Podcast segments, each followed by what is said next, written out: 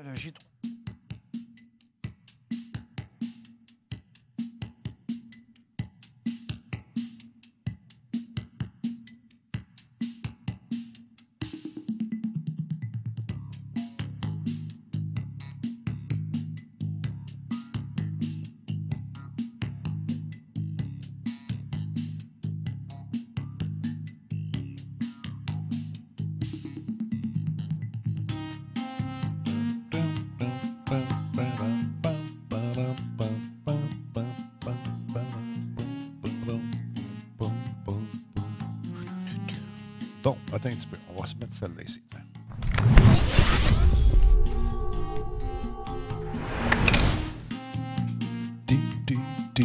Salut tout le monde, comment ça va? C'est Talbot, bon après-midi. Hey, ceux qui sont là, j'ai changé mon son de. avec Nicolas, on a baissé le son de la transition. Attends un petit peu, on va arrêter ça ici, juste savoir si vous l'entendez mieux. C'est mettons que je parle, je parle, je parle. Si c'est mieux comme ça, on fait un test, OK, avec vous autres, je fais une transition, je m'en vais, mettons, dans celui-là ici. Est-ce que vous l'entendez mieux? Est-ce que c'est pas pire? Qu'est-ce que vous pensez de ça? C'est fort encore, hein? On n'est pas capable. C'est malade. c'est encore fort. Un peu fort. Bon, OK. Maudit cette affaire. C'est pas réglé encore. Fait quand on va le faire, bon, on parlera pas. That's it pour le moment.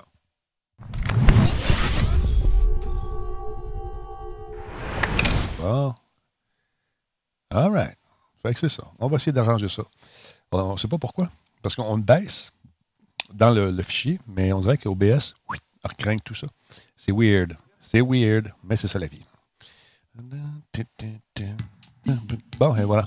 Comment ça va, vous autres? Bienvenue à ce show. C'est le 1180. Oui, au show 1180. C'est marqué talk show et podcast, mais ça devait être écrit euh, discussion, mais c'est pas grave, c'est la même affaire. Michel Leclerc, bonjour. C'est tolérable. Merci, mon Michel. Pour aller s'acheter quoi? Dark BC. J'ai dénoncé une voisine qui a eu l'idée gouvernementale, l'aide gouvernementale pour s'acheter 2000 pièces de substances illégales. Aïe, aïe, aïe. Qu'est-ce que tu veux que je te dise? On ne commentera pas là-dessus. Hein?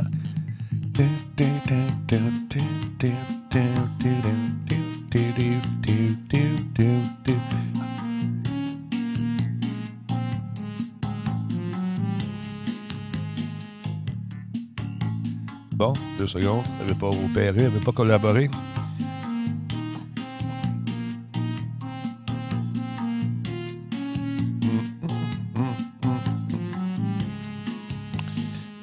C'est pour elle, c'est un besoin essentiel. Ça se peut ça. Non, là, ça marche plus. Pourquoi ça marche plus? Merci. Et voilà. Non, il veut pas.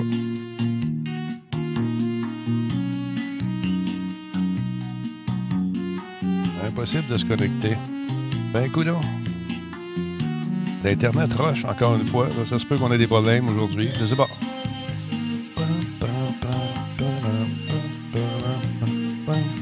Comment ça va tout le monde? Merci d'être là encore une fois. Seb Carrier, bonjour. Bonjour à Vieux Schnock. Shady, salut.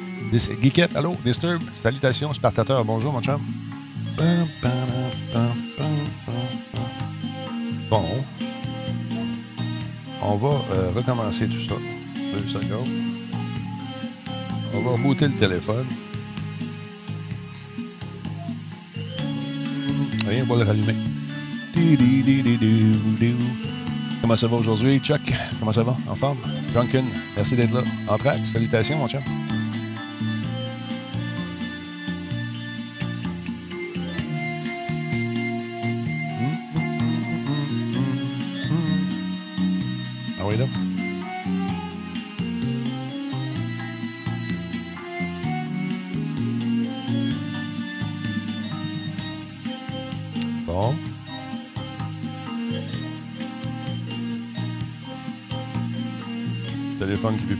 Ça va bien aujourd'hui.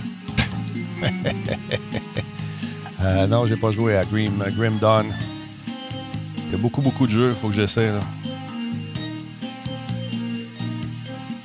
Débranche ça. On attend l'arrivée de M. Legault et son équipe. On va sûrement reparler de l'aide euh, euh, du fédéral qui a envoyé 150 soldats pour nous donner un coup de main avec euh, les CHSLD. On va sûrement en parler de la condition, justement, de vie. Il y aura quelques pointes politiques aussi, j'en suis pas mal certain. Euh, bon, c'est parti. On va checker ça. J'essaie d'allumer mes lumières. Combe les a brisés. Qu'est-ce que tu as fait, Combe? Salut, bitch. Merci beaucoup pour le sub. Bon, ils sont en train de jaser encore. En forme, Combe? Euh, j'ai donné 10 piastres de type à un livreur la semaine passée. Tu sais, on a eu un salaire euh, de caca. C'est quoi? Euh, quand même une job. Ouais, c'est sont à ces gars-là, ces filles-là qui font de la livraison. Effectivement. Il y en a beaucoup. On y pense. Les jobs qui sont normalement pas très convoités sont rendus des jobs extrêmement importants pour les gens qui sont confinés. Et ça, ça va peut-être changer la vue des, la perspective qu'on a de ces gens-là avec le temps. En tout cas, je le souhaite. Bon. OK. Et voilà, ça c'est réglé. Bon. On fait ça de même. Est-ce que ça s'en vient, ce monde-là? Pas encore. On les regarde tranquillement, pas vite. You are the sunshine. On passe ça. On a un problème de réseau. On va essayer de régler ça. Sont supposés venir faire un tour ici euh, très prochainement, nos amis de Vidéotron, pour régler ça. Alors, on attend ça avec impatience. Mon téléphone est sur le 3G en ce moment, puis la routeur est là. Sais. Je comprends pas ce qui se passe. I don't understand.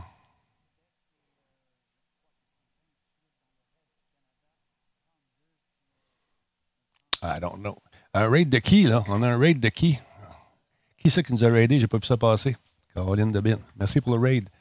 La Tanière, 27 personnes. Merci beaucoup d'être là, les gens de la Tanière. Super apprécié. Ça fait longtemps qu'on ne s'est pas parlé d'ailleurs. Léline, euh, salutations.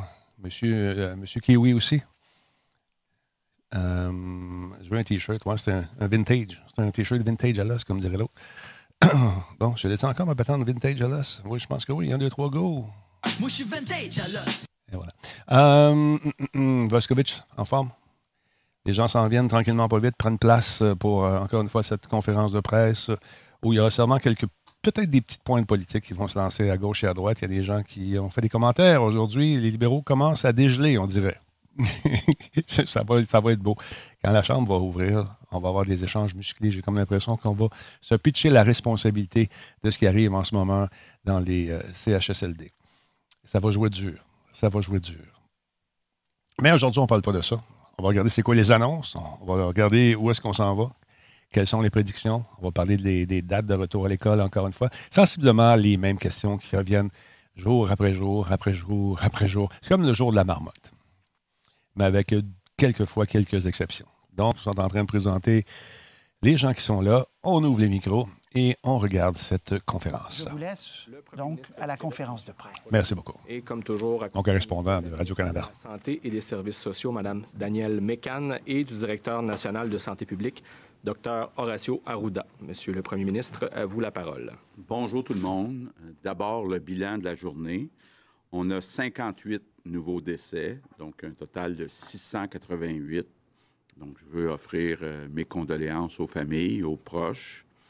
On a maintenant 16 798 cas confirmés. C'est une augmentation de 941.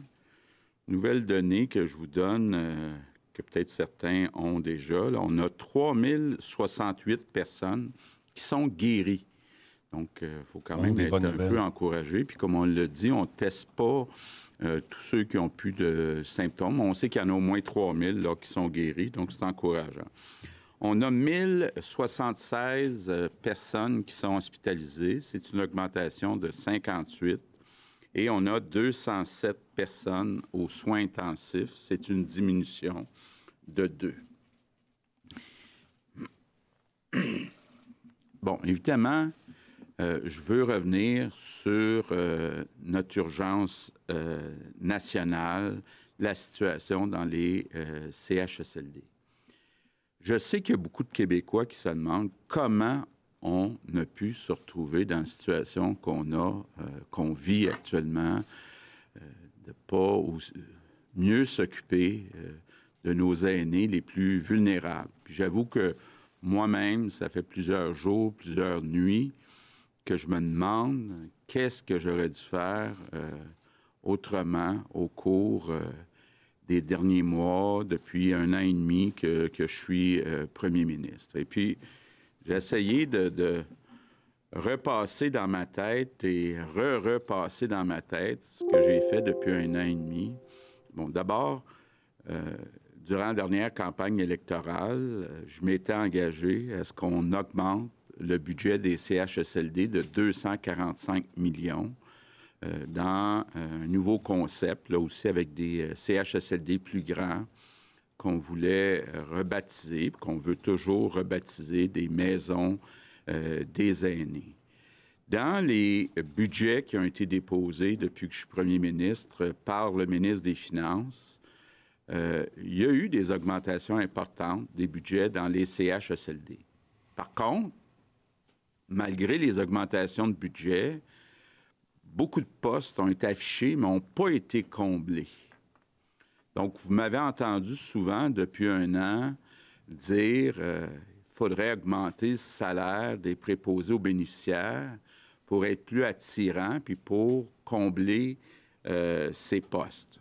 Bon, je me suis dit, les conventions collectives se terminent toutes le 31 mars 2020, euh, donc il y a quelques jours. Donc, euh, je me suis dit, on va euh, attendre la négociation avec les syndicats pour augmenter les préposés aux bénéficiaires. Aujourd'hui, je l'avoue, puis je prends la pleine responsabilité. Je pense que si c'était à refaire, il aurait fallu que j'augmente plus vite les salaires des préposés aux bénéficiaires, même sans l'accord des syndicats. On sait habituellement, on donne toute la même augmentation de salaire à tous les employés. C'est pas simple tout le temps négocier avec les syndicats, mais honnêtement, c'était à refaire, j'aurais augmenté plus vite les salaires des préposés aux bénéficiaires, même sans l'accord des syndicats. Donc, j'en prends euh, l'entière euh, responsabilité. On est rentré dans cette crise. Euh, mal équipés. Et évidemment, la situation s'est euh, détériorée. Toutes sortes de raisons. Le virus est entré. On a eu, aujourd'hui, on est rendu à 1800 personnes qui sont absentes dans les CHSLD. Donc, ça vient s'ajouter aux problèmes qu'on avait déjà à combler des postes avant la crise. J'ai bien, Dave. Merci. Je veux aujourd'hui euh, remercier encore, parce que j'ai vu que certains euh, médecins étaient choqués euh, pour toutes sortes de raisons. je veux vraiment, et puis sincèrement, remercier les 2000 médecins qui acceptent de venir nous donner un coup de main dans les CHSLD, faire des tâches qu'ils ne sont pas habitués de faire, des tâches, entre autres, nourrir, soigner, laver nos aînés. Je veux sincèrement euh, euh, vous remercier, tous les médecins. Bonne question, ça, great, mais je pense qu'on va. Il va par étapes en ce moment. On éteint les feux. J'ai parlé hier avec la présidente euh, de la Fédération des médecins spécialistes, Diane Franqueur. Puis, il y a eu comme un mauvais hasard où il y avait une autre négociation qui datait depuis le mois de février concernant certaines activités dans les hôpitaux, le fameux 211 de l'heure. Euh, c'est sûr, quand on lit cette entente-là, la question se pose, ça s'appliquerait-tu dans ce qui va maintenant se faire dans les CHSLD? C'était pas clair. Mais on a convenu, là, Diane Franqueur, donc la présidente de la Fédération des médecins spécialistes et moi, que ça ne s'applique pas dans les CHSLD. Donc, ça ne s'applique pas, ce montant-là. Ce n'est pas le temps de négocier combien les médecins seront payés pour le travail qu'ils viennent nous aider à faire dans les CHSLD. C'est pas le temps de parler de salaire. je pense que la grande, grande majorité des médecins, là, ils veulent pas faire ça pour le salaire, veulent faire ça pour aider. Donc, pas le temps de parler d'argent, c'est le temps de sauver des vies, sauver des vies de nos aînés. C'est tous ensemble. Puis je veux vous dire, les médecins, encore une fois, merci. Euh, euh, merci de venir nous, aider. On a besoin de euh, vos 2000 paires de bras. On a besoin aussi de votre expertise parce que pensons juste au matériel de protection médicale. De toute évidence, depuis un mois, on a eu un problème dans les CHSLD. On a eu un problème où on a, via certains employés, entré le virus qui a contaminé des milliers euh, de résidents. Donc, c'est important que le matériel de protection, les masques et les autres, soient bien utilisés. les médecins savent comment les utiliser. Donc, c'est important pour les résidents, mais c'est important aussi pour le personnel, parce qu'on a 2000 euh, personnes euh, euh, dans notre personnel de la santé qui sont infectés actuellement. Donc, on ne veut pas, ni du côté des résidents, ni du côté du personnel, qu'il y ait des gens qui attrapent la COVID-19. Parce Donc, pas comment se protéger. Très important d'avoir les médecins. Puis d'ailleurs, j'en profite aussi pour répéter, répéter, répéter, là, mais bon, euh, ça continue d'être présent un peu partout. Il ne nous manque pas d'équipement de protection individuelle. On a pour des semaines d'inventaire de matériel de protection individuelle. Ça se peut qu'il y ait quelques problèmes de distribution du matériel dans quelques établissements, mais il n'y a pas de raison que ça arrive. A un établissement, a un dirigeant d'établissement, que ce soit un CHSLD ou n'importe quel établissement, qui voit qu'il manque de matériel, bien, qui appelle son CIS ou CIUS ou qui appelle au ministère, mais on a du matériel. Donc, euh, ça, là, je veux euh, être bien clair. Bon, L'autre chose que j'ai beaucoup entendu depuis quelques jours, c'est des gens dire euh, moi, je suis prêt à venir aider d'un CHSLD, mais personne m'a euh, appelé ou rappelé ou contacté. J'ai demandé hier soir d'avoir le rapport complet là, de, des personnes qui ont offert leur aide sur euh, le site qu'on appelle Je contribue. Puis je donne les données qu'on m'a données hier soir.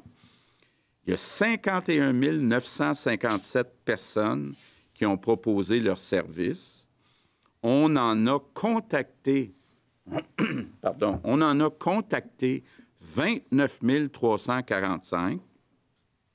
On en a embauché 6 773. Il y en a 2097 qui se sont désistés de notre embauche. Donc, on en a aujourd'hui 4 676 personnes qui, sont inscrites sur Je contribue, qui travaillent actuellement dans notre réseau.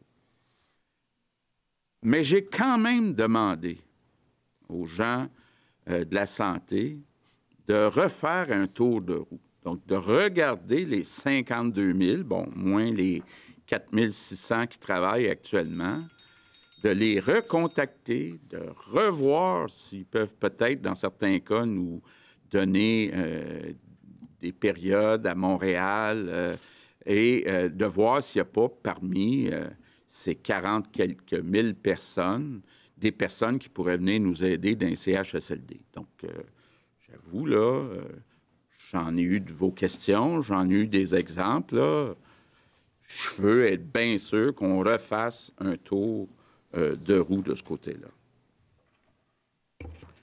Autre nouvelle euh, importante, euh, on vient d'apprendre il y a quelques heures que le gouvernement fédéral euh, va nous envoyer 125 personnes de l'armée qui sont qualifiées en santé dans nos CHSLD. Donc ça, c'est une bonne nouvelle.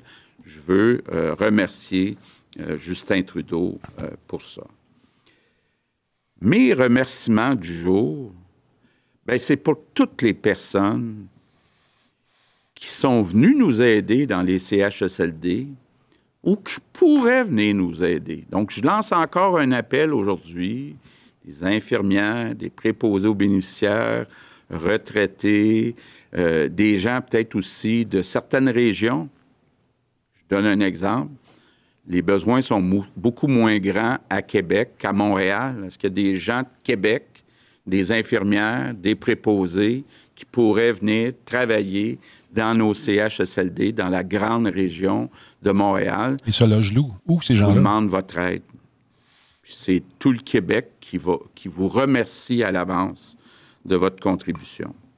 Parlant justement des régions, c'est important de le dire, si on exclut les CHSLD,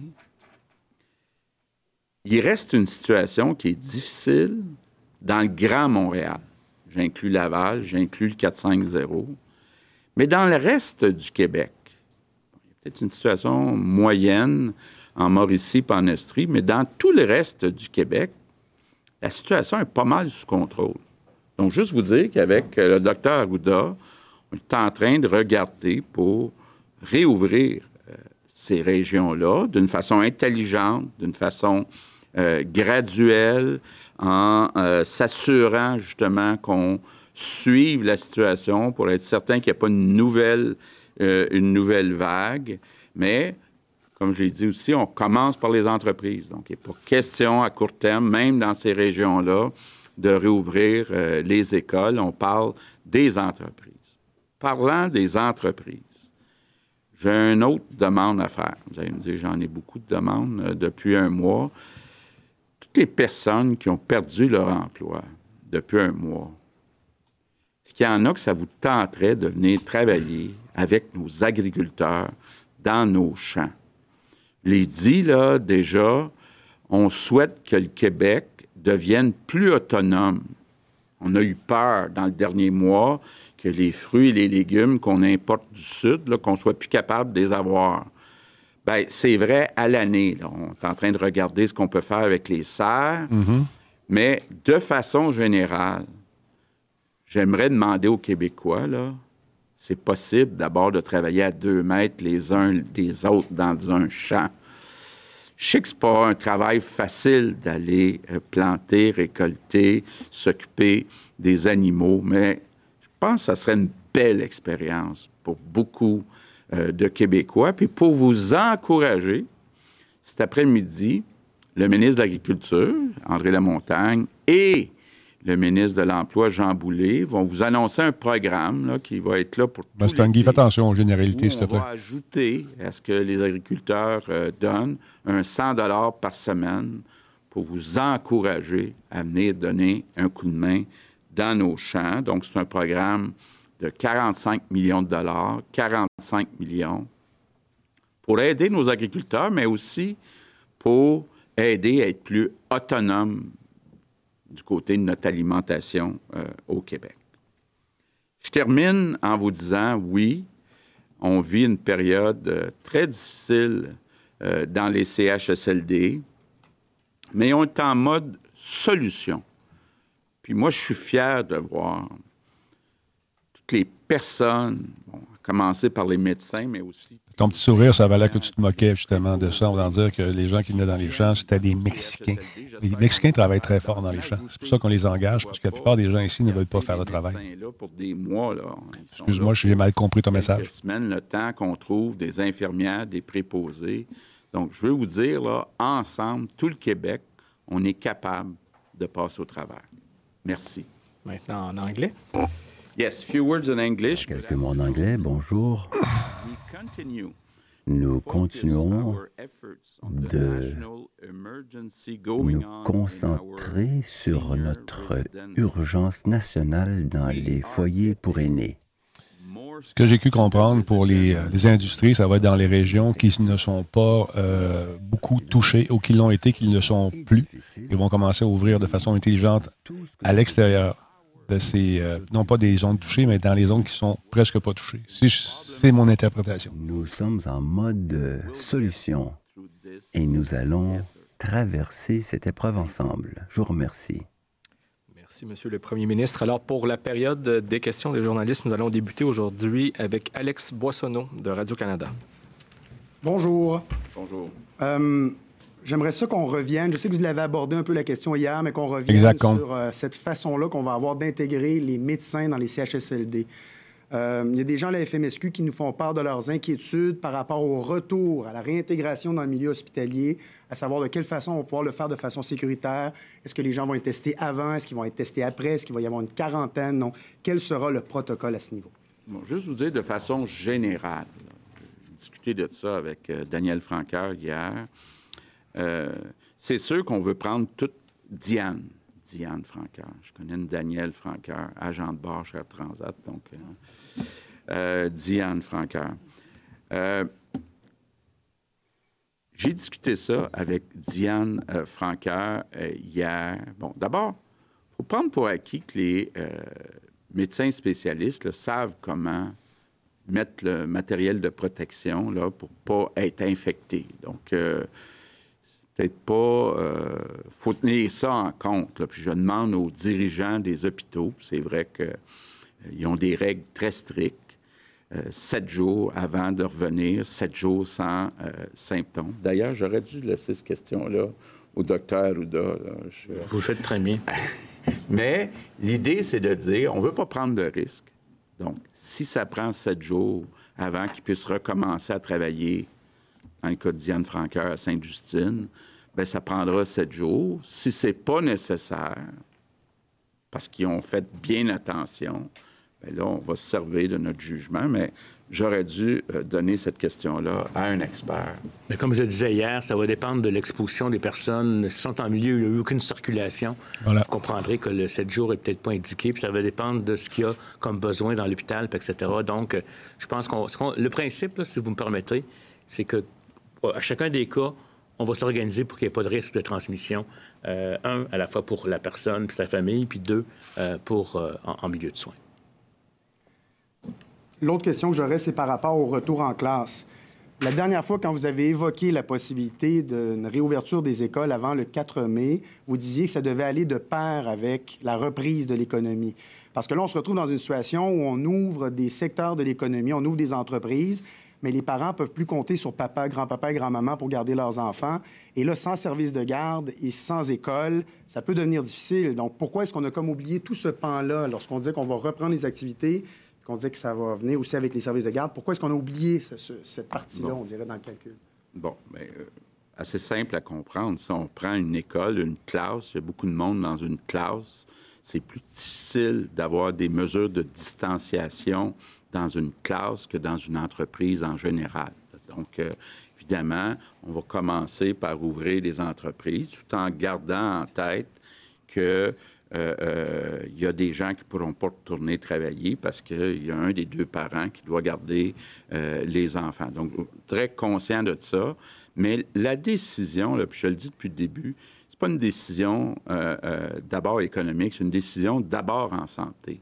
La journée qu'on va se rassurer qu'on est capable de retourner des enfants dans des écoles en toute sécurité, on va le faire. On ne va pas le faire pour des raisons économiques. On va le faire d'abord parce qu'on pense que c'est correct pour la santé. Prochaine question, André Martin, TVA Nouvelle. Oui, bonjour à vous trois. Euh, Monsieur Legault, vous dites que vous auriez dû augmenter le salaire des préposés aux bénéficiaires euh, bien avant, même sans l'accord des syndicats. Vous nous dites que vous en prenez l'entière responsabilité. Mais est-ce que les syndicats devraient prendre, selon vous, une part de cette responsabilité également? Bonne question. Regardez, là, moi, je suis ici pour prendre ma part de, de responsabilité. Ah, bonne réponse. Là, on peut tout faire au gouvernement par décret ou par une loi spéciale. Donc, euh, je prends toute la responsabilité. Il a mis ses culottes, c'est bon. Une autre question euh, concerne ben, les médecins spécialistes dans les CHSLD. On sait que l'annulation ou le report de chirurgie, euh, notamment en oncologie, ça, a causé énormément euh, d'inquiétudes chez les patients. Le stress a vraiment monté d'un cran aussi avec l'annonce de l'envoi de ces médecins spécialistes dans les CHSLD. Je voudrais savoir concrètement comment, comment ça marche.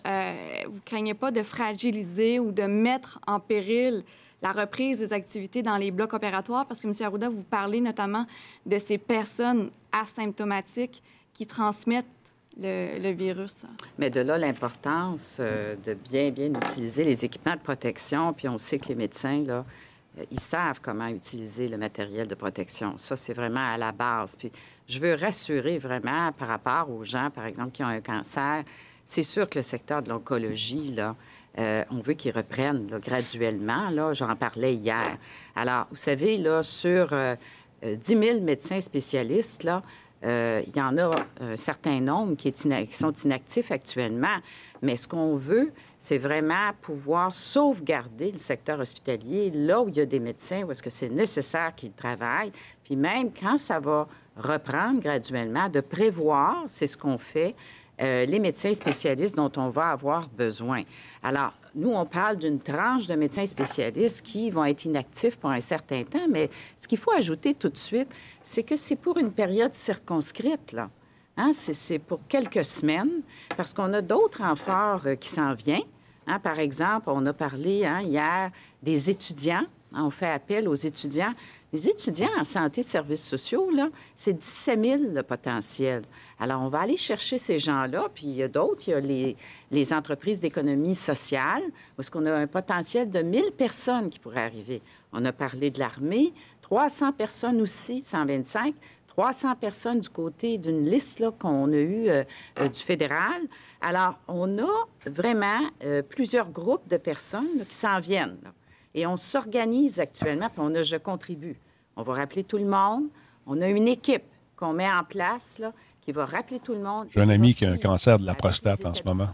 Et il y a ça en lui. Il attend, il attend, il attend. Et on a parlé hier soir, c'est un, un, cauchemar en ce moment pour lui si vous êtes, connaissez des gens dans cette situation-là, ils ont besoin d'être euh, beaucoup de réconfort, mais ils ont hâte d'avoir des réponses, justement. Ils vont pouvoir quitter. Alors ça, c'est très important de le dire. C'est une solution à très, très court terme. Et on s'organise également pour former, former de façon accélérée les personnes qui vont venir nous aider, par exemple, au niveau des tâches des préposés aux bénéficiaires. Merci. Prochaine question, Patrice Bergeron, La Presse canadienne. Bonjour à vous.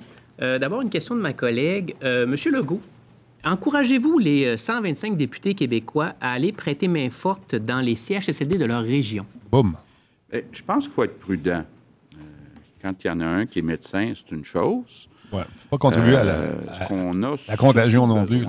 Prendre des photos, donner des becs aux bébés, c'est pas le temps. en particulier, ce sont des infirmières des préposés aux bénéficiaires qui ont une certaine compétence, des qualifications dans ce secteur-là. Bon, on peut toujours se demander, là, je voyais Enrico Ciccone qui disait, mais moi, pendant que je vais laver le plancher, le préposé va pouvoir faire d'autres choses. Peut-être. Mais il reste que, euh, idéalement, ce qu'on veut, c'est des gens qui sont euh, qualifiés. C'est clair. Euh, en complémentaire, hier, je vous ai posé donc la question sur à savoir qui devrait rendre des comptes, après tout, avec la situation qui se passe dans les CHSLD. Et vous m'aviez dit que ce n'était pas le moment de désigner des responsables ou des coupables. Qu'est-ce qui s'est passé entre hier et aujourd'hui, ou juste euh, dans votre réflexion? Bonne question. Ben, je, me, je, me, suis posé des questions. Vous m'avez fait réfléchir. Euh, beaucoup de gens euh, posent la question. Moi, je me la pose depuis plusieurs jours. C'est sûr que la priorité, l'urgence, c'est de régler la crise. puis comme je le disais tantôt pour les médecins, puis comme je le disais, puis on se le disait avec Diane Franqueur, pas le temps de parler d'argent. C'est de réduire le nombre de morts dans les CHSLD. C'est ça qui est la priorité. Donc, c'est dans ce sens-là que je me disais, on pourra avoir des post-mortem. Euh, comment augmenter les salaires des préposés aux bénéficiaires, euh, spécialement dans les CHSLD. Il y a du métier, le monsieur. En entrevue, là. Euh, permanente. comment attirer Regardez-la aller, là. plus d'étudiants. La façon de ramener ça, euh, déflecter. c'est bon. comme préposés aux bénéficiaires. c'est tout ça qu'il va falloir se poser comme question. Mais là, l'urgence, maintenant, même pour moi, ça ne m'empêche pas de penser à qu'est-ce que j'aurais pu faire de différent, mais moi, je suis un gars quand même qui regarde en avant, qui dit Hey, comment on reprend le contrôle dans les CHSLD dans les prochains jours? pour ça que j'ai lancé une invitation, presque supplié les médecins de dire Hey, c'est peut-être pas le fun de venir faire des tâches d'infirmière dans un CHSLD, mais la seule solution que je vois pour l'instant à court terme pour régler le problème, c'est ça la priorité, là, qui meurt le moins possible de monde dans les CHSLD dans les prochains jours. Après, on pourra trouver des coupables parce que problème, là, il n'a pas commencé avec l'arrivée du gouvernement de la CAQ. Là.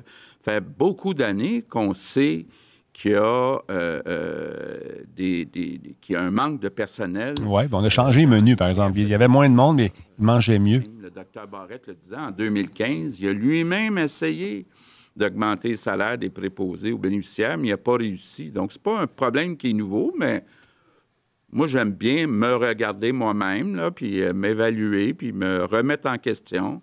Je ne suis pas parfait, puis je me dis, ben j'aurais euh, euh, dû augmenter le salaire des préposés là, avant la crise. Maintenant, autour d'Olivier Bossé, Le Soleil. Bonjour, M. Legault. il y a un contraste assez marqué entre votre votre ton de la semaine dernière qui était plus optimiste, plus euh, positif et cette semaine. Euh, évidemment, il y a eu euh, la crise plus dans les CHSLD et le, cas de, Aaron qui, est arrivé en cette fin, cette fin de semaine-ci. Est-ce que vous, pas regrettez, mais est-ce que vous croyez que vous êtes, vous êtes peut-être emballé un peu vite la semaine passée ou est-ce que vous êtes... Ben, je pense pas, puis je le disais tantôt. Si on regarde d'abord la situation à l'extérieur du Grand Montréal, puis peut-être à l'extérieur de la Mauricie et de l'Estrie, c'est pas mal sous contrôle. j'ai pas mal hâte d'avoir le hockey du docteur Arruda pour euh, au moins réouvrir euh, les entreprises où les personnes sont capables de se tenir à deux mètres. Donc, il faut, être euh, prudent. Puis même à Montréal, si on exclut les CHSLD, on est en train d'atteindre le sommet euh, euh, donc, on peut espérer que, la semaine prochaine, en tout cas, c'est ce que j'espère, on va commencer à avoir une baisse. Donc, je n'ai pas changé d'opinion là-dessus. Par contre, là, ce qui nous a frappé, ben, c'est qu'il nous manque 2000 personnes dans les CHSLD parce qu'on a des infirmières, des préposés qui sont infectés ou qui ont peur d'être infectés. Puis je les comprends. C'est sûr. Je les comprends très bien. Deuxième question pour euh, Dr Arruda. Euh, est-ce qu'on a parlé du, pic ou du, sommet de la courbe qui aurait, qui semble-t-il, serait demain? Est-ce que vous, est-ce que vous suivez toujours cette projection-là? Et aussi, le CDR a dit que après le pic, ça prendrait idéalement deux semaines de chiffres à la baisse avant de déconfiner. Est-ce que vous, euh, êtes... Écoutez, le, pic, je pense, effectivement, on, l'a atteint en termes de... Il faut, distinguer, là. On parle de cas, on ne parle pas de décès ni d'hospitalisation. Je, pense qu'on l'a toujours dit, le pic de cas, actuellement, même dans la région métropolitaine, on l'aurait probablement atteint. OK? Puis, comme je vous disais aussi, il y a eu, au cours des dernières semaines, des changements dans la définition de cas. On a ajouté les cas liés épidémiologiquement parlant. On a fait, on a changé les tests qu'on faisait aussi quelque part. Ça a tous des effets, sur la courbe.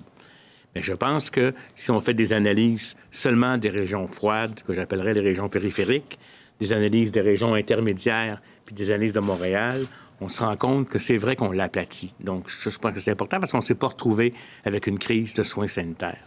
Par contre, on a ce drame des CHSLD qui est une épidémie. Parce que Great, euh, c'est vendeur, ça, en ce moment. Mais quand on regarde le reste, des, on est C'est du human. La descente est lente à cause, notamment en lien avec ces décès-là. Mais euh, je pense que euh, l'histoire va nous le dire. Là.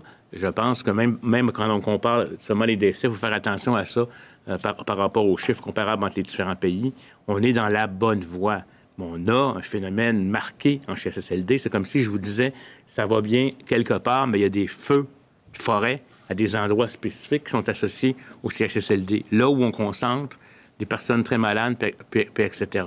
Mais le feu de forêt, il est, pas, il est en train de s'éteindre dans, dans, la communauté. Et c'est pour ça qu'on va être en mesure éventuellement de réouvrir progressivement, mesurer les faits, s'assurer qu'il n'y a pas des étincelles qui, qui, font des feux dans la communauté. Mais c'est ça qu'on va essayer de faire. Mais on va s'attaquer aussi, comme si je vous dirais, il faut continuer à maintenir les, les mesures qu'on a mises en place dans la société, mais il faut aussi s'attaquer à la problématique des CHSLD.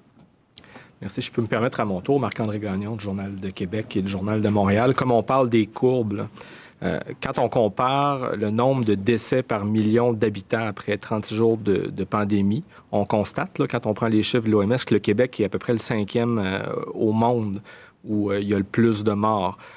puis l'augmentation se poursuit. Donc, comment est-ce qu'on peut parler de courbes aplaties au Québec avec une donnée comme ça se rend là et ces chiffres-là? Peut-être que je, vais laisser la parole au docteur Arruda, mais je suis ça à chaque jour. Bon, d'abord, comme je l'ai déjà dit, le problème est surtout à Montréal, une grande ville. Donc, il faut comparer avec des pays qui ont des grandes villes. Donc, il y a cinq pays en Europe qui ont des grandes villes.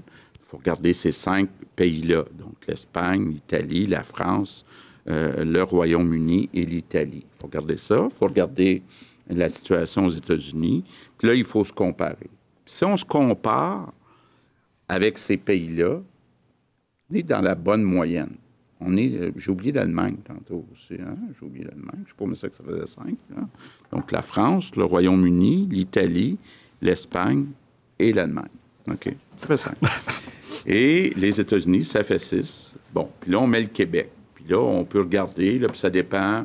Est-ce qu'on commence notre courbe après 10 décès ou après 1000 décès ou au premier décès? Mais bon, tout à regarder ça, là, on est quand même encore dans la bonne moyenne. Donc, euh, euh, comment ça va se comporter dans les prochains jours? Euh, parce qu'on est en avance sur plusieurs autres pays qui sont rendus plus loin que nous autres. On est, je sais pas, 70, 80 euh, décès par, par million d'habitants. Il y a des pays qui sont rendus à 300, 400 en Europe. Donc, mais ils sont plus loin que nous autres. Donc, où on sera quand on sera rendu après le, le même nombre de jours, on pourra le dire à ce moment-là. Peut-être, si vous me permettez, je comprends que les gens posent la question. Là. C'est parce que ce qui se passe, on a une courbe qui n'est pas monté comme ça, avec des hospitalisations, puis tout le monde est malade, des soins intensifs, puis des jeunes qui sont malades aussi avec les personnes âgées. On a une courbe, si vous regardez, seulement, vous excluez les CHSLD, on a une courbe qu'on a aplatie comme ça. Mais ce qu'on a actuellement, c'est une courbe de même des CHSLD. Fait que c'est comme deux courbes qui viennent, quand on mélange les deux, donner l'impression que le Québec mord beaucoup plus. Mais un, premièrement, puis ça, je vais me faire dire que non, c'est pas vrai que vous faites ça, c'est pas tous les pays qui déclarent les décès de la même façon. Il y a plein de décès en Italie qui n'ont pas été déclarés, qui n'ont pas été testés, puis le coroner n'est pas venu faire des tests par rapport à ça. ça, c'est un élément, je trouve, important. Mais nous, ce qu'on a aussi, c'est que c'est cette concentration de personnes vulnérables à un endroit a créé une sous-épidémie. Mais dans la communauté, est-ce que vous avez vu beaucoup de gens euh, être hospitalisés dans la communauté? Il y en a. Il y en a quelques-uns, mais c'est... Puis regardez le groupe d'âge, c'est tous des gens au de 80. Je ne veux pas minimiser l'importance que ça a. C'est pas ça du tout. C'est que ça ne s'est pas transmis dans la communauté. La preuve, les gens ne se sont pas exposés par la distanciation sociale. Donc, c'est pas du tout le même profil. Puis c'est là que ce qu'il faut faire, c'est qu'un, il faut régler le problème des CHSLD. Puis ensuite, celui qui est aplati, s'organiser pour qu'il reste bas, qu'il remonte un petit peu. C'est sûr que ça va remonter un peu avec la transmission qui peut arriver, mais moins d'impact sur le système de soins. c'est comme deux courbes euh, qui donnent l'impression. Et c'est ça que vous entendez, il y a tellement de morts, on n'a pas rien d'aplati. Oui, on a aplati parce que ça aurait été toutes sortes de gens qui auraient été malades, des distributions, parce qu'il y a des gens malades. Il y en a chez les jeunes aussi, mais ils ne sont pas hospitalisés, ils n'ont pas été parce qu'on n'a pas laissé le virus circuler de façon extensive. Parce qu'un jour ou l'autre, il frappe quelqu'un, jeune, qui malheureusement meurt. On ne sait pas c'est lequel à l'avance. C'est ça qu'on a été capable de faire. c'est vrai qu'on l'aplatit.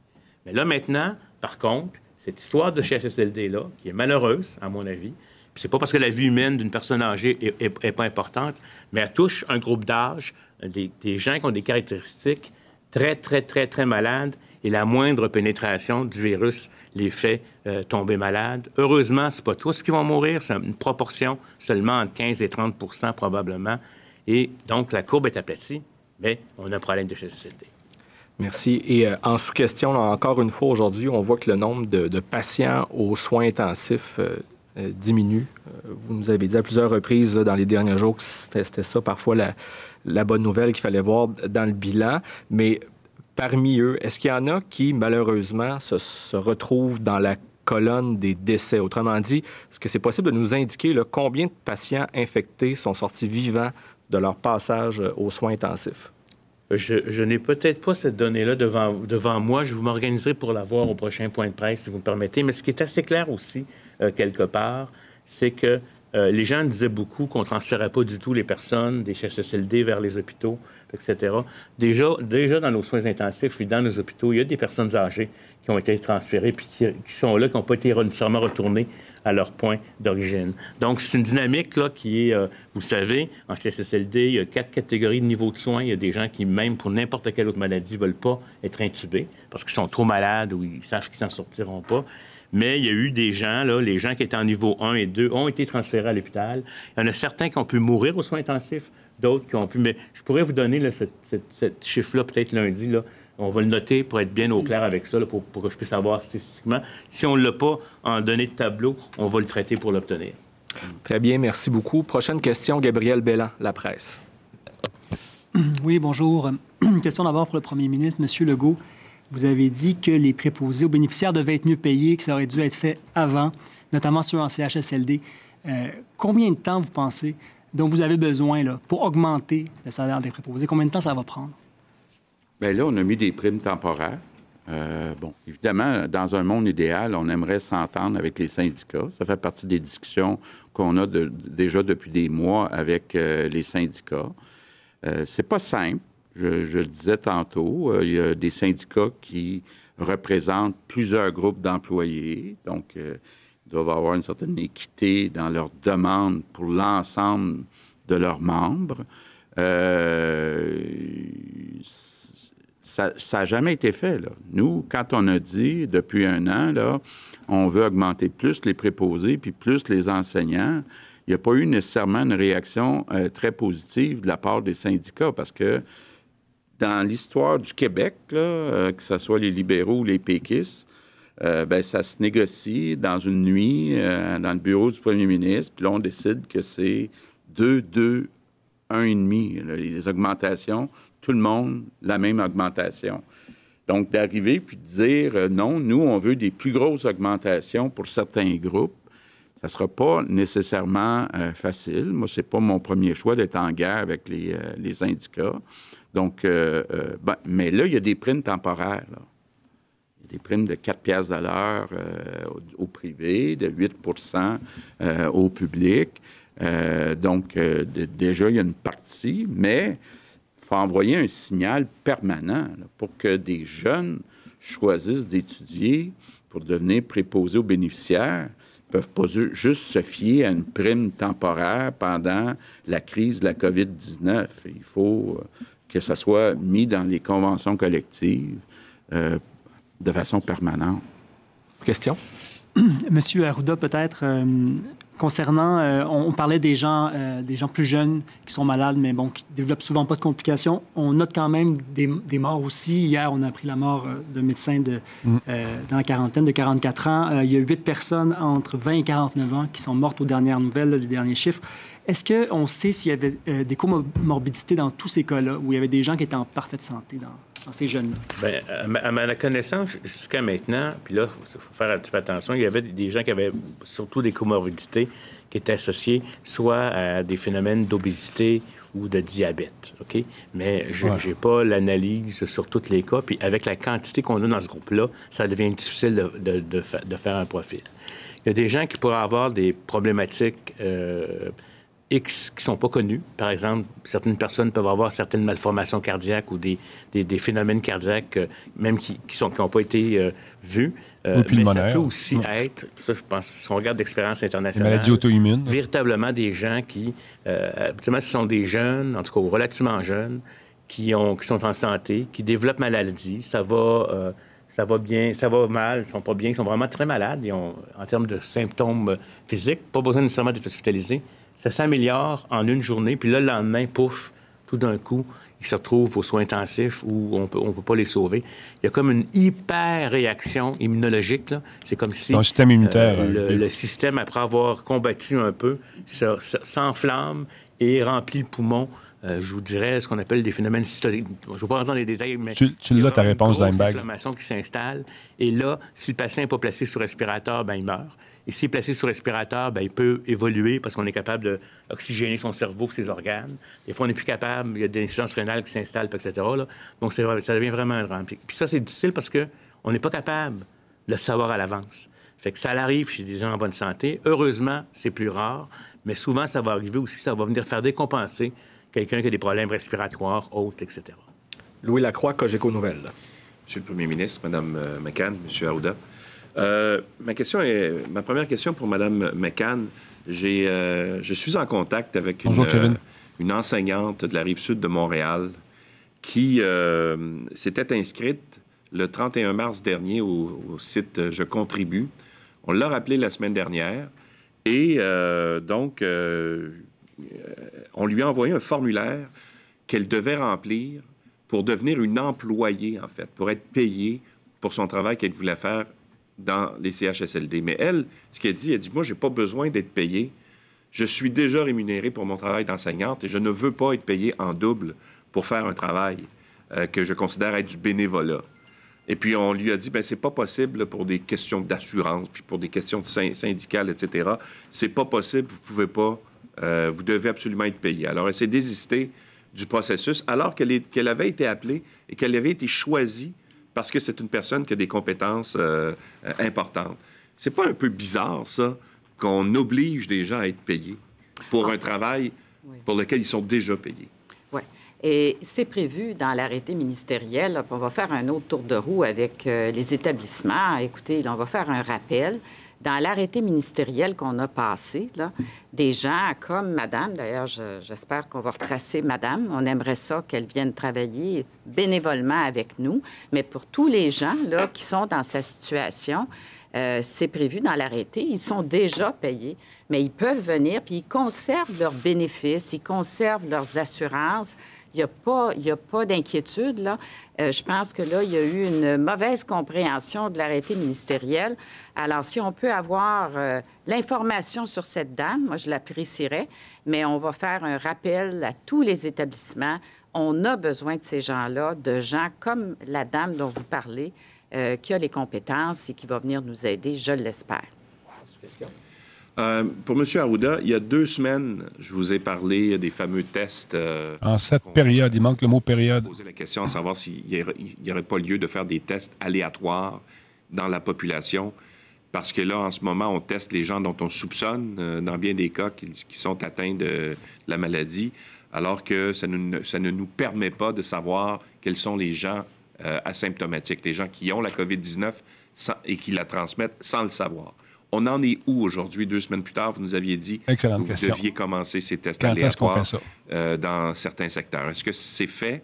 Et quels sont les résultats? Je ne crois pas que c'est fait, en tout cas de façon systématique. Si c'est fait, je ne suis pas au courant. Merci, Sparta. Euh, il y a deux éléments. Il y a des éléments par rapport au test. Juste pour vous dire aussi qu'on parle beaucoup d'un test extraordinaire, qui est le test rapide, qu'on peut avoir le résultat en, 15-20 minutes. Euh, déjà, j'ai discuté avec le chef du directeur du laboratoire de la santé publique du Québec faut comprendre que ce test-là, euh, oui, il est rapide, mais il va détecter, par exemple, seulement quand quelqu'un va avoir 300, euh, dans son échantillon, 300 virus. Le test qu'on a actuellement, ça en prend trois. Donc, juste pour vous dire dans les faits, plus on va tester des asymptomatiques, plus ça va prendre un test sensible. Puis là, actuellement, les gens sont en train de voir qu'est-ce qu'est-ce qui va être le mieux pour faire ces éléments-là. Parce que si on a un test, puis que ça prend beaucoup de virus pour être positif, à ce moment-là, on n'a pas, euh, ou, si on n'a pas assez de virus, on va détecté positif ou négatif, ça va changer le portrait épidémiologique. Mais je vous dirais que oui, on va faire des tests euh, quand la capacité va, être là. Si vous me demandez la date exacte, je ne suis pas en mesure. Mais ce qui va être surtout important, à mon avis, c'est les études de séroépidémiologie qui, elles, vont vraiment euh, euh, capter. Euh, parce que quand vous faites un test, vous faites négatif, mais le lendemain, vous allez être positif, ou le, test est négatif, puis vous avez fait la maladie il y a très longtemps, puis vous n'avez plus de virus. Ce qui va être intéressant avec l'étude de séropimidologie, c'est qu'on va être capable de mesurer des anticorps. soit qui soient récents, ce qu'on appelle les IgM, mm-hmm. ou les IgG. Donc, c'est pas en cours, mais je, prends note de ça. Puis je peux vous dire que je l'annoncerai en point de presse quand les études seront comme l'étude de séropimidologie va commencer ici au Québec. On est aussi dans un consortium canadien puis on va essayer de le recommencer le plus tôt possible. il y a encore des débats sur le choix des tests puis la meilleure approche. Merci. La prochaine question nous provient de Marco Bellard Cirino du journal Le Devoir. Monsieur le Premier ministre, des immigrants préposés aux bénéficiaires, infirmières et médecins qui attendent leur permis de travail du gouvernement fédéral et parfois aussi leur permis de travail d'un ordre professionnel québécois sont prêts à prêter main forte dans les CHSLD. Est-ce que vous les autorisez à contribuer à l'effort de guerre? On en a parlé la semaine passée. Hein. Oui. donc, oui, j'aimerais bien, là, je sais pas, trouver une façon de contacter ces personnes-là, mais actuellement, on cherche désespérément des préposés aux bénéficiaires, des infirmières qui sont prêtes à aller dans les CHSLD. Donc, je ne sais pas comment. Oui. Bien, on, est d'abord avec les ordres professionnels. Il y a beaucoup d'assouplissement. Et euh, pour euh, ces personnes immigrantes, euh, ce serait certainement possible de travailler comme préposé aux bénéficiaires. Alors moi, je les invite à s'inscrire sur Je contribue et on va faire les suivis avec eux. Dernière question en français du devoir. Pourquoi avoir décidé de tester seulement les, les premiers deux à cinq résidents qui présentent des symptômes de la COVID-19 dans les unités étages des CHSLD, après avoir annoncé la semaine dernière que tous les résidents allaient subir un test de dépistage? C'est une approche qu'on prend en épidémiologie, même en situation de grippe, etc. Quand, puis on est, on sorti de la saison grippale euh, de façon importante. Quand dans un milieu, on a des personnes qui sont malades, puis qu'on a une proportion assez significative de gens qui sont malades. On a trouvé, par exemple, dans un étage de 12, quatre personnes positives. Les autres qui ont des symptômes à peu près similaires, on les considère comme étant des cas liés épidémiologiquement, puis ils deviennent confirmés. Au sens des rapports, il y en a qui, au point de vue des données, vont rapporter que les cas probables, sûrs, spécifiques, testés par laboratoire. Mais on sait très bien qu'on n'arrive jamais à tester tout le monde. Et le chiffre de cas liés épidémiologiquement est plus apte euh, dans, les faits. Il y a toujours un risque d'erreur. Peut-être que quelqu'un aura fait, euh, fait, un syndrome pulmonaire qui n'est pas associé au COVID-19. Mais de toute façon, on va le traiter comme un COVID-19 pour être en mesure de ne pas transmettre la maladie à d'autres. Donc, pour des raisons cliniques, puis pour des raisons d'efficience, à mon avis, puis d'avoir de capacité, c'est tout à fait adéquat. Il faut préserver des tests pour tester le personnel, les contacts symptomatiques, etc. Mais une fois qu'une unité est considérée comme étant infectée, la meilleure approche à prendre, de toute façon, c'est de considérer tout le monde infecté. La plus grande erreur serait de faire des tests puis de dire elle, elle l'est pas, puis elle va l'être le lendemain. Comprenez-vous? Fait que c'est pour ça qu'on le fait comme ça. Merci beaucoup. So we'll now switch in English and we'll start with Kat Sonny, CBC News. Good afternoon. Donc, c'est pas une question de si on va l'avoir, c'est quand on va l'avoir. C'est ça, je comprends bien. Uh, it took you a while before hey eh, asking uh, your specific needs to uh, Prime Minister Justin Trudeau for the army uh, like to express that you needed the army to come and then like and now what are your expectations with the um, members forces Alors quelles sont vos attentes face aux militaires? Quelles sont vos attentes quant aux tâches qu'ils vont accomplir? Et quant aux tragédies en CHSLD, peut-être il aurait fallu les appeler plus tôt. Réponse. Non, nous demandons à Justin Trudeau depuis quelques jours maintenant s'il a des membres des forces canadiennes ayant des qualifications pertinentes, donc en santé, et surtout des infirmiers et des infirmières. On a reçu la réponse finale que ce matin, qu'ils sont au nombre de 125 qui sont disponibles. Donc, dès que nous avons... Le virus, il reste encore 6 à, 8 mois, je pense qu'on parlait, là avant qu'il soit vraiment, qu'on ait un qui soit, comment dire, euh, endossé par les autorités médicales? Nous n'avions pas obtenu encore la réponse jusqu'à ce matin. Question. Un de mes collègues a fait un reportage sur euh, les familles des êtres chers qui sont décédés en CHSLD. Et cela a pris du temps. Une semaine après, ils ne savaient même pas où se trouvait le corps. Comment est-ce possible?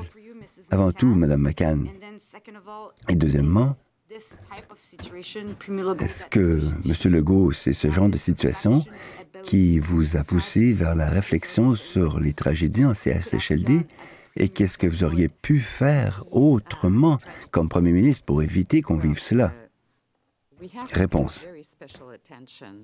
Il nous faut porter une attention toute particulière aux familles. Nous allons examiner ce que vous dites.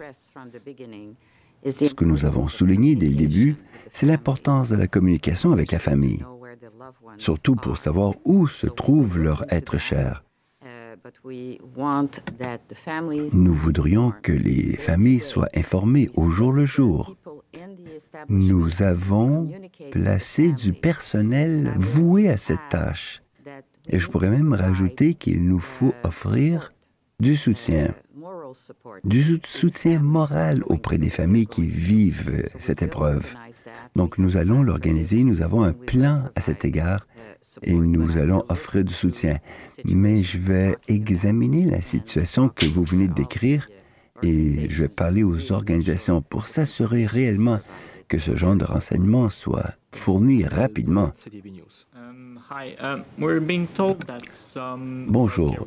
On nous dit que des travailleurs de la santé sont déclarés positifs et qu'on leur dit de retourner au travail car on a besoin d'eux. Est-ce que quelqu'un attend des résultats ou est déclaré positif? Devrait-il ou elle se rendre au travail? Et si quelqu'un est en contact, est-ce qu'il ou elle peut avoir un test et retourner avant la fin du 14 jours? Réponse.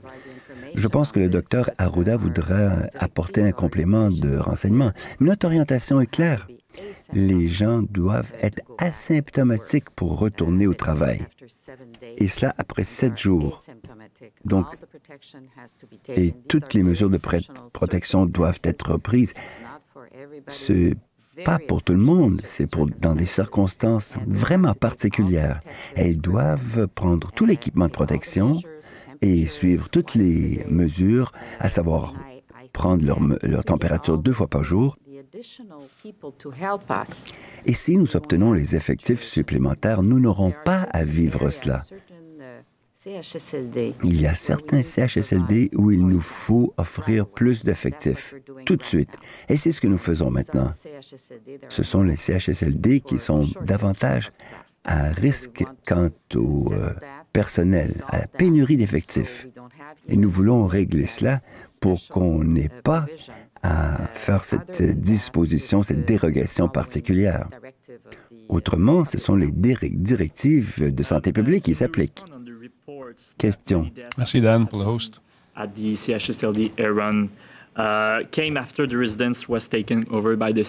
Beaucoup de gens semblent constater que c'est après que l'administration du euh, CHSLD Heron ah, ils vont se grouiller pour euh, essayer d'avoir la propagation du virus selon, euh, selon toi, Camille? Qu'en est-il? Réponse. Écoutez, euh, tout s'organise. On a... J'ai formulé une demande écrite pour que M. Sylvain... J'ai lu quelque part qu'ils sont en train de faire des tests cliniques du côté de la Chine également. Je ne sais pas si tu peux me corriger là-dessus, Camille. Et il a même été sous-ministre avec le virus? Euh, le, pseudo-vaccin en test. Nous croyons savoir qu'il y a trois enquêtes en cours à cet égard. Donc, euh, nous voudrons attendre les résultats de ces enquêtes et bien sûr adopter toutes les mesures nécessaires par la suite. Question. Il y a une contradiction entre ce que vous, vous dites sur Heron et ce que le CIUS euh, dit. La Gazette a examiné le registre des décès avec les noms et les dates et on dirait que ces décès sont survenus après la mise en tutelle. Pourquoi le CIUS ne dit pas cela? Réponse. Écoutez, il y a trois enquêtes en cours, comme je l'ai déjà dit, et il y a un ancien mm, sous-ministre et un inspecteur qui s'y rend. Je vais avoir un rapport d'ici quelques semaines et nous voulons jeter toute la lumière nécessaire là-dessus. Mais le SUS a pris en charge le CHSLD et offre les meilleurs soins possibles maintenant à tous les résidents. Il faut se rappeler également que les dossiers n'étaient pas accessibles pendant quelques jours. Alors, ce qui est arrivé exactement... Donc, paraît-il qu'on teste euh, le vaccin en question du côté de la Chine. J'ai vu ça dans les euh, différentes littératures sur, le, sur le sujet. Et euh, du côté du Royaume-Uni, nous dit Dark Beastie également sont en train de tester. Donc, ça devrait accélérer la, mise en marché. Mais je veux dire que le CIUS... Selon les résultats, bien sûr. ce qu'il peut afin d'offrir de bons soins aux gens qui sont là maintenant. Madame McCann, la semaine dernière, vous avez annoncé que tous les résidents et travailleurs dans le réseau de CHSLD seraient testés. Maintenant, on voit qu'il y a une directive ministérielle de ne pas se faire. Expliquez cela.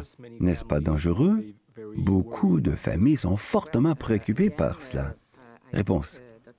Je pense que le docteur Arruda voudra formuler un commentaire à cet égard, mais ce que j'ai dit, c'est que nous voulons prioriser les CHSLD où il y a une éclosion. Et ça, c'est important. Mais la santé publique procède d'une façon particulière. Je vais demander au docteur Arruda vous l'expliquer. En fait, c'est relié aux priorités et du nombre de tests. Cela ne veut pas dire que nous ne testerons jamais tout le monde.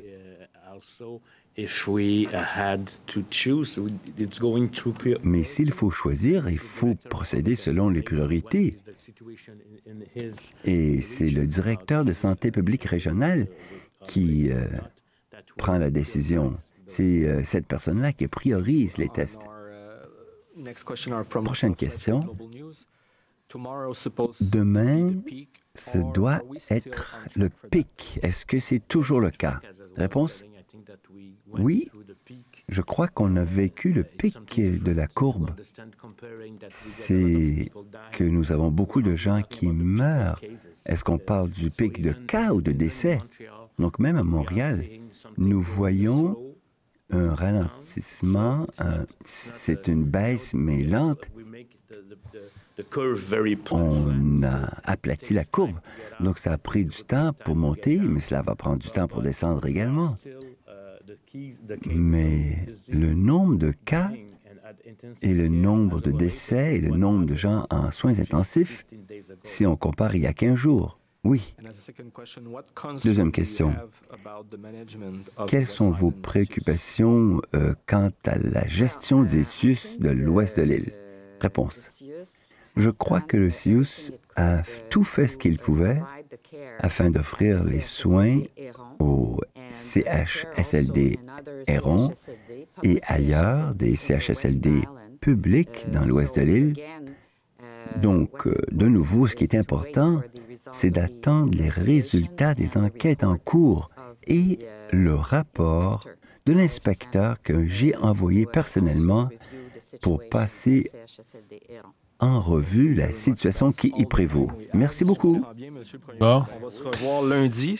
Alors voilà, lundi, parce qu'en fin de semaine, il n'y a pas de conférence euh, de presse. Ils prennent un petit break. Euh, je trouve ça correct aussi. Ça va faire du bien d'entendre parler d'autre chose. Euh, écoute, il, a dit qu'on doit tous l'avoir. Non, il n'a pas dit ça. Il n'a pas dit ça, mais il faut que tu lises entre les lignes. Il y a un déconfinement qui se fait tranquillement, pas vite dans les régions où il y a moins de cas. Mais euh, ce qu'on espère, c'est trouver un vaccin éventuellement pour euh, essayer de réduire les effets de, de, ce virus-là. Mais comme disait Great, euh, il y a des virus pour lesquels on n'a pas encore de vaccin. Est-ce qu'on travaille fort pour en trouver? la personne qui va trouver le vaccin pour guérir le sida va être une personne qui va être non seulement très riche, mais également considérée comme un héros, parce qu'on travaille là-dessus depuis des années. On travaille à essayer d'amoindrir. Il il y a eu des avancées quand même au niveau de cette maladie-là, mais le vaccin comme tel n'a pas été encore découvert. Selon la ligne générale, les conspirationnistes diront d'autres choses, mais je ne veux pas le savoir. Euh, fait qu'on travaille là-dessus. Les tests cliniques sont déjà faits en Chine euh, et du côté du Royaume-Uni également. Euh, j'ai lu la même chose que, que Great, qui disait que les, Chinois étaient suivis pendant une période de six mois pour voir justement comment réagit le, vaccin sur le fameux virus en question.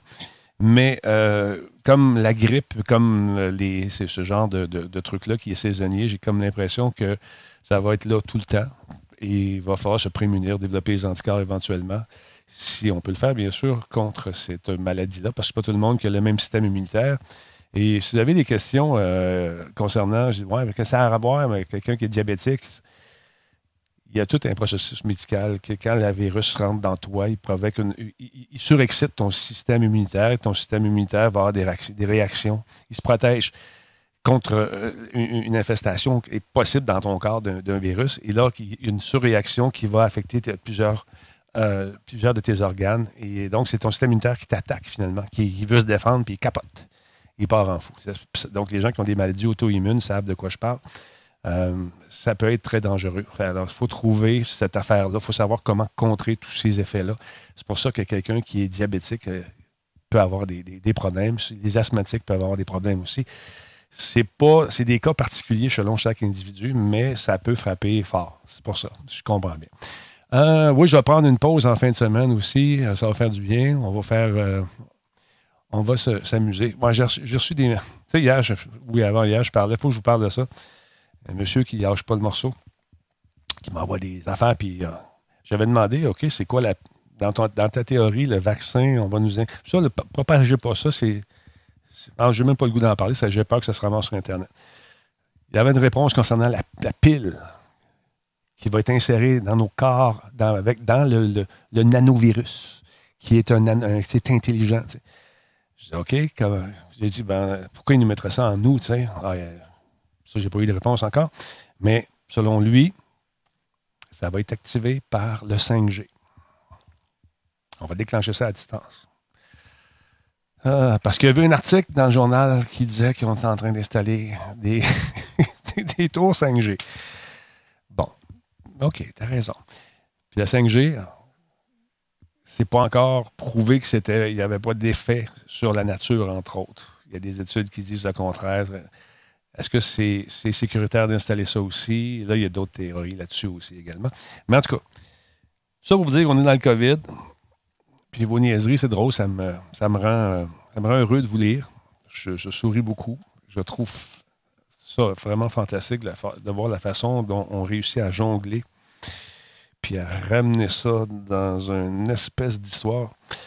C'est drôle parce que j'écoutais Netflix hier, puis la prémisse est exactement la même. Je pense que monsieur a, vu le même film que, moi. En tout cas, c'est fantastique cette façon de trouver une réponse à tout et de se réconforter là-dedans, de trouver. En tout cas, tout fait. Je vous remercie beaucoup d'être là encore une fois et continuez à, garder les mesures de sécurité. Et puis, euh, écoute, une puce, oui, c'est ça. En passant, tu n'as pas besoin de te, rien te faire injecter. Juste ça, tu as beaucoup d'informations là-dessus que tu donnes volontairement. Fait que sur ça, passez une belle journée. Je vous invite également à faire attention. Il y a des gens qui vendent euh, sur le web. J'ai vu ça, j'ai eu un message sur Facebook euh, tantôt de, quelqu'un quelque part dans le monde qui voudrait savoir si j'avais besoin euh, l'hydroxyquine. Achetez pas ça c'est de la bullshit. Ils vont vous envoyer n'importe quelle cochonnerie, vous ne savez pas d'où ça vient, touchez pas à ça.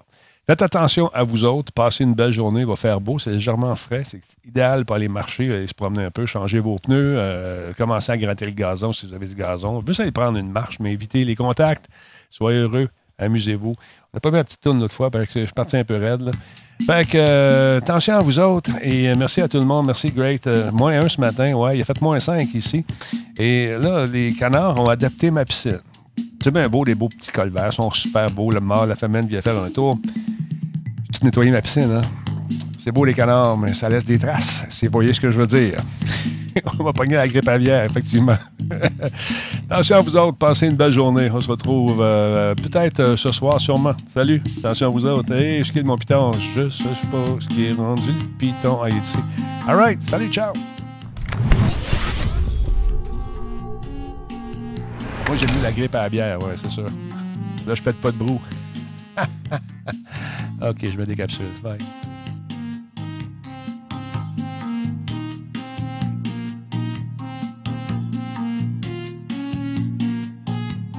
J'ai un beau collet.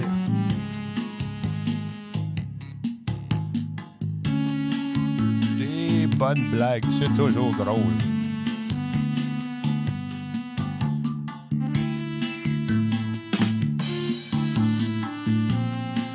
Merci Elbidon pour le raid. On s'en va malheureusement.